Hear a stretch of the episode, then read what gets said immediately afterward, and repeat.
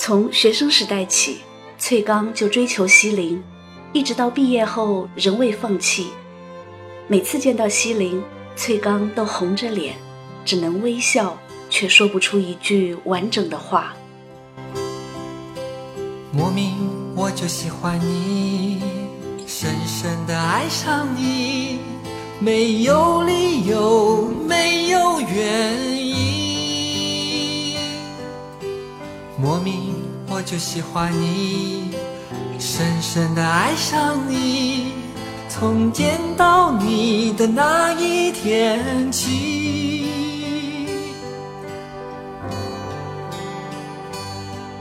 你知道我在等你吗？刘翠刚，辽宁昌图人。九一八事变爆发时，一心报国的他偷偷离开父母，只身南下。考入位于杭州笕桥的中央航校，在笕桥航校受训期间，刘翠刚努力学习，刻苦训练，飞行技术名列前茅。他尤其擅长射击技术，百发百中，颇受战友的称赞和上级的看重。许西林出生杭州，家境优越，她文雅秀美，气质脱俗。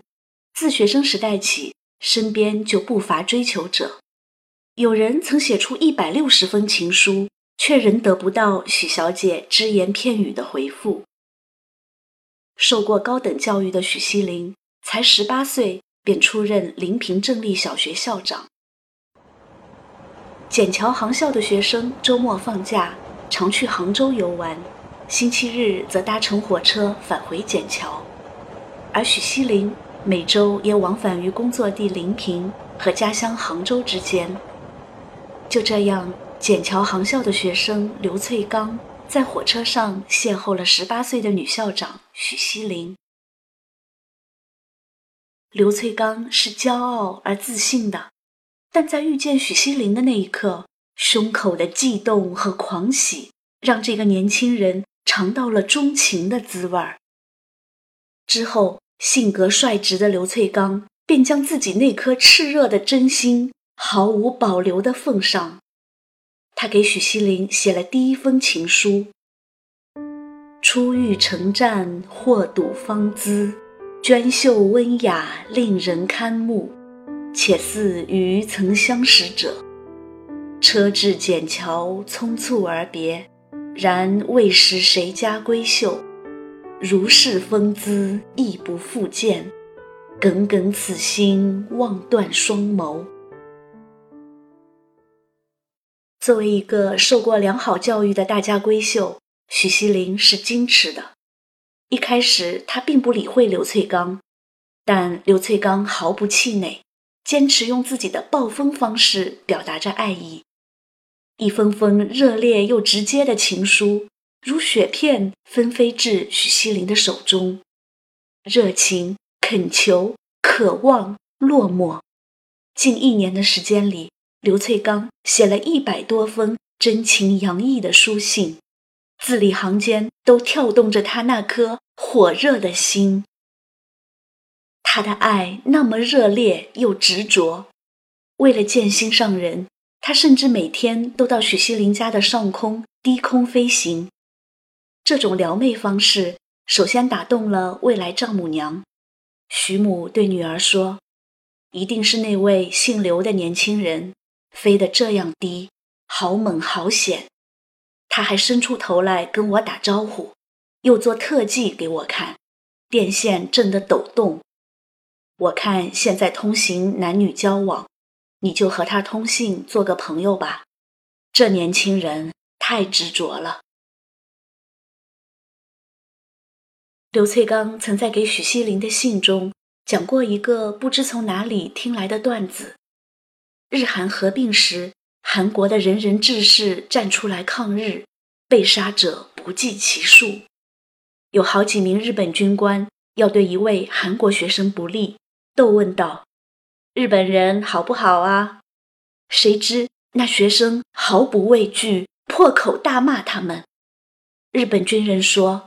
如果韩国人都像你一样，我们怎么可能在这里？刘翠刚被这种爱国主义的故事深深触动。一九三四年二月一日，刘翠刚从笕桥航校毕业，如愿成为一名战斗飞行员。成为飞行员的第一天，他便接到出征命令。他很紧张，第一个想到的仍然是许锡林。他奔波一夜，在一家文具店买到一支钢笔，作为临别礼物。临走前，他仍觉得不放心，赶紧利用最后五分钟，潦草地写下一张字条：“别已，西林，我马上就要到南昌去，这里有一支钢笔和一只小飞机，赠送给你做个纪念吧。希望你无论如何都要把它收下，不然的话，我心里要更难过的。另外一个，那是我的领巾。”我每天飞行时都要围它的，请你有闲暇的时候在上面写几个字，彼此做个纪念。若能在那上面用线织上点东西，那是我更喜欢的了。我是不愿离你而他去的，可是命令突然间的来，我想这也不过是暂时的离别罢了。同行者四人。至于详情，让我到那里再来写信告诉你吧。因为太忙了，所以这样的草率，请你多多原谅。东西无论如何要你收下，你如不收的话，我心里更难过的。你要收下，就算可怜我了。因为怕你假期内不回学校，所以我的勤务兵今天给你送来。祝你快乐。刘翠刚禁书。任务结束后，刘翠刚回到基地，意外地收到许西林寄来的包裹。打开纸包装一看，是一条领巾，许西林为他亲手织的领巾，上面还绣着“壮志凌霄”四个字，字旁还有一个小小的降落伞图案。刘翠刚约许西林隔周周日上午九点在湖滨的西园茶楼见面。许小姐终于答应了，她心意已定，要跟这个男子在一起，即使赴汤蹈火亦在所不辞。两人正式交往后，翠刚喜欢带着西林与自己生死之交的同学、好兄弟们一起去西湖泛舟。去市区看电影，吃西湖边上的小馆子打牙祭。某个周日，翠刚邀请西林一起去西湖湖心亭小岛上打野鸭。那天陪同一起去的还有龚副官。他们来到雅致的西林映社里乘凉。刘翠刚和龚副官聊起第一次世界大战时德国空军红武士立秋芬的传奇故事。龚副官对刘翠刚比出大拇指，说道：“中日要是打起来，刘对副，你必然是中国的红武士，你也会被立铜像，受人敬仰。”刘翠刚笑着说：“国家多灾多难，我只求尽心尽力。倘遇到敌机，我一定把他们打得落花流水。我不要什么铜像，不过是为国家。”尽一份责任罢了。西林带翠刚见自己的父亲，许父见过翠刚后，把女儿叫到酒案前。西林有点紧张，他知道父亲要说重要的事，他的人生大事。父亲看着女儿，感慨万千。人生是他自己的，一直以来。西林是那样成熟稳重，不用他操心。况且时代不同了，现在讲求的是自由交往。最后，父亲对女儿慎重质问：“他的职业太危险了，他一个空军飞行员，你……”西林笑了，拿筷子往父亲的酒杯里沾了酒，在桌面上一个字一个字的写下。生死有命，富贵在天。一九三五年夏天，这对有情人决定结婚。当时有规定，飞行员不满二十八岁不准结婚，而刘翠刚生于一九一三年，才二十二岁。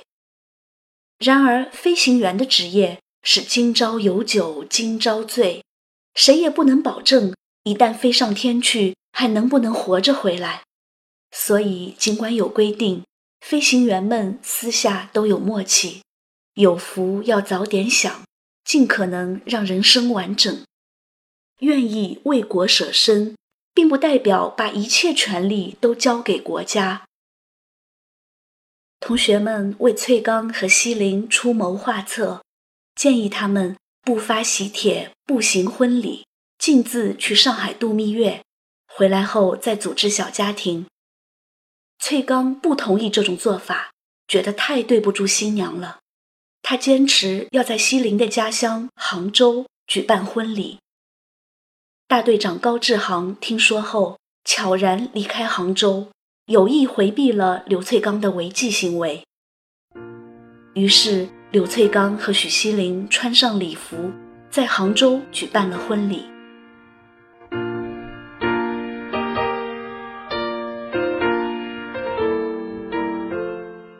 婚后没多久，刘翠刚夫妇省吃俭用，买了一辆福特汽车。经常到乡下开车兜风，那时大部分的路都没有铺路，都是不平的乡间小路。他们四处欣赏农田和远山。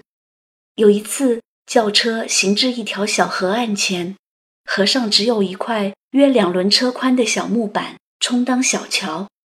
翠刚突然玩性大发，问妻子：“你怕不怕？怕什么？”要死也要死在一起，西林达。随后，崔刚用飞行员的自信载着西林，加足了汽车的油门，呼啸呐喊着冲向彼岸。共你双双对，好得戚好得意，地冧天崩当闲事。就算翻风雨，只需睇到你，似见阳光千。万里，有了你开心啲，乜都称心满意，咸鱼白菜也好好味。我与你永共聚，分分钟需要你，你似是阳光空气。扮靓啲皆因你，癫癫地皆因你，为你甘心作傻事。一九三七年七月七日，卢沟桥事变发生，抗战全面爆发。刘翠刚升任中国空军第五大队第二十四中队中队长。在对日空战中，刘翠刚常以寡敌众，以弱抗强，是一位叱咤风云、名震中外的中国红武士。七月底，部队频繁调动。在难得的相聚时刻，翠刚常静静地看着爱妻，西林不解，丈夫怎么老望着自己？翠刚愣愣地说道：“多看看，把你牢牢地刻在我的脑中。这场战争也许会把我们分开很长的一段时间，也许你看不到我了，也许我看不到你了。那时光，我会到梦中找你。”你也会在梦中来找我吧。其实刘翠刚心里很清楚，他随时都可能是最后一次见到心爱的人。部队要移防了，翠刚和西林依照事先约好的那样，只在屋里作别，就和平日回部队那样自然。翠刚安排在自己回部队后，妻子回娘家。八月十三日，淞沪会战爆发。正从南昌回杭州的许锡林没有想到，这天傍晚，战火在上海近郊烧了起来，一场大火就要烧尽整个中国。杭州因为有中国空军机场、笕桥，也是被轰炸的目标，附近交通全都中断，烽烟弥漫。家是回不去了。西林跟着副官辗转来到扬州，下榻一间龙蛇杂处、环境复杂的小旅店，楼下是酒馆，唱歌卖艺，堂倌的吆喝，酒客的喊叫，嘈嘈杂杂，酒气熏天。西林从没待在这样的住处，心里很是害怕。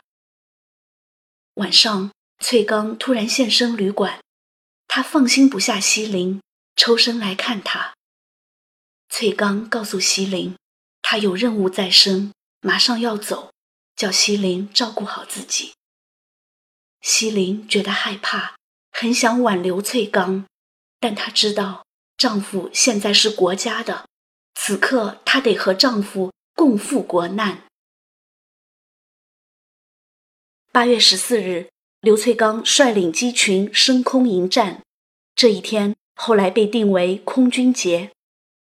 短短一个多月，刘翠刚击落敌机十架，击伤二架，并且他是第一位击落日本九六式战斗机的飞行员。由于战绩傲人，刘翠刚与高志航、岳以勤、李桂丹一并被誉为中国空军的四大金刚。战斗间隙，翠刚写下了一封信给西林。假如我要是为国牺牲、杀身成仁的话，那是尽了我的天职。您时时刻刻要用您最聪慧的脑子与理智，不要愚笨，不要为我牺牲一切。您应当创造新生命。我只希望您在人生的旅途中。永远记着，遇着了我这么一个人，我的灵，我是永远爱您的。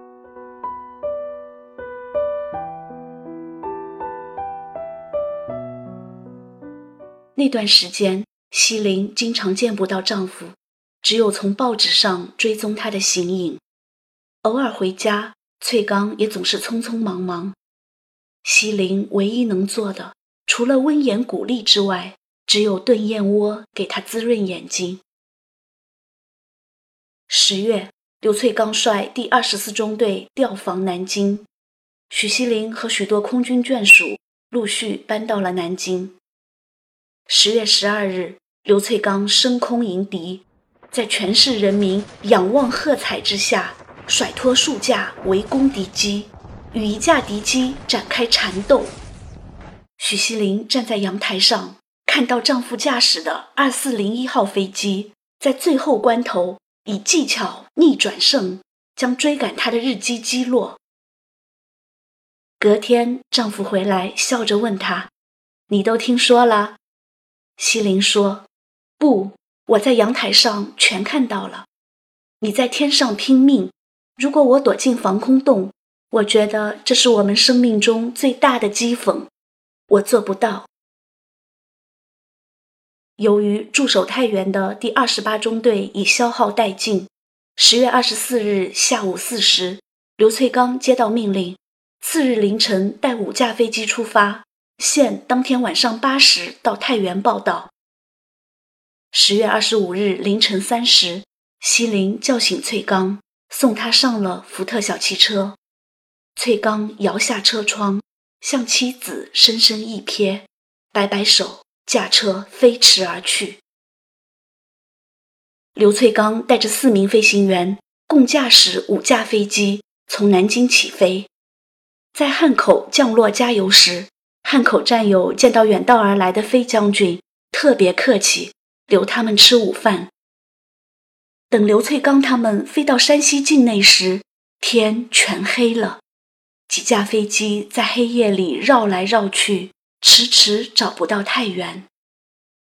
油料将尽，刘翠刚见高平县城旁有块平地，毅然放下唯一的一颗照明弹，方便其他战友迫降，而自己则继续在空中盘旋，观察战友是否已经安全着陆。为了保住飞机，他没有选择跳伞逃生。忽然，他看见前面远处有一片火光。误以为是机场的指引讯号，就直飞过去。谁知那火光竟是高平城门楼魁星楼上的灯火。刘翠刚闪避不及，撞进城楼，壮烈牺牲，年仅二十五岁。就这样，刚刚新婚才一年的许西林，永远失去了那个曾天天在他屋顶上打转的年轻人。噩耗传回南京，许西林痛不欲生，一口气吞下三十六块银元，企图自杀。幸亏被家人发现，送到医院急救，方才捡回一条命。后来，他看到刘翠刚未寄出的三封家书，于是振作起来，写下了感人至深的《念翠刚》。翠刚，为了抵御外侮，为了捍卫国家，你竟在高平壮烈的牺牲了。你已离开了我，以后我们固然不能再相处一起。但是我相信你的灵魂仍和我相依相偎。翠刚，当兹国难正因、国家需人之际，你竟撒手成事，这不仅是我个人的不幸，亦是国家的大不幸、大损失。在我丧失了挚爱的丈夫，在国家损失了一个前线战士。一个英杰，翠刚，你的光荣也正是我的哀荣。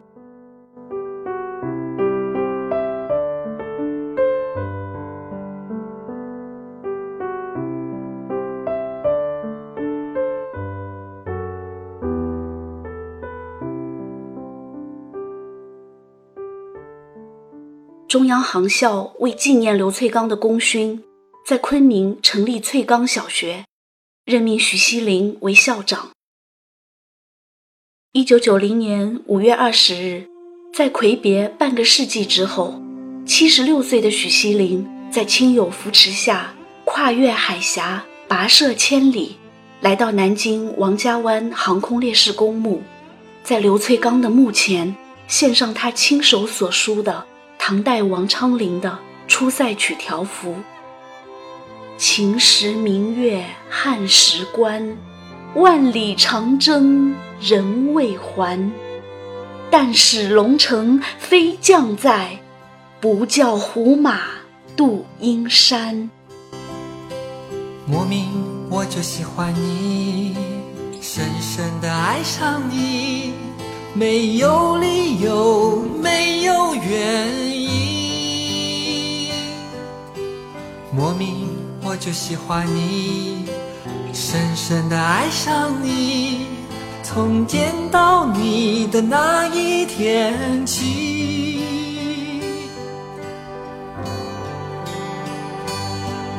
你知道我在等你吗？你如果真的在乎我，又怎会让无尽的夜陪我度过？你知道我在等你。吗？你如果真的在乎我，又怎会让我花的手在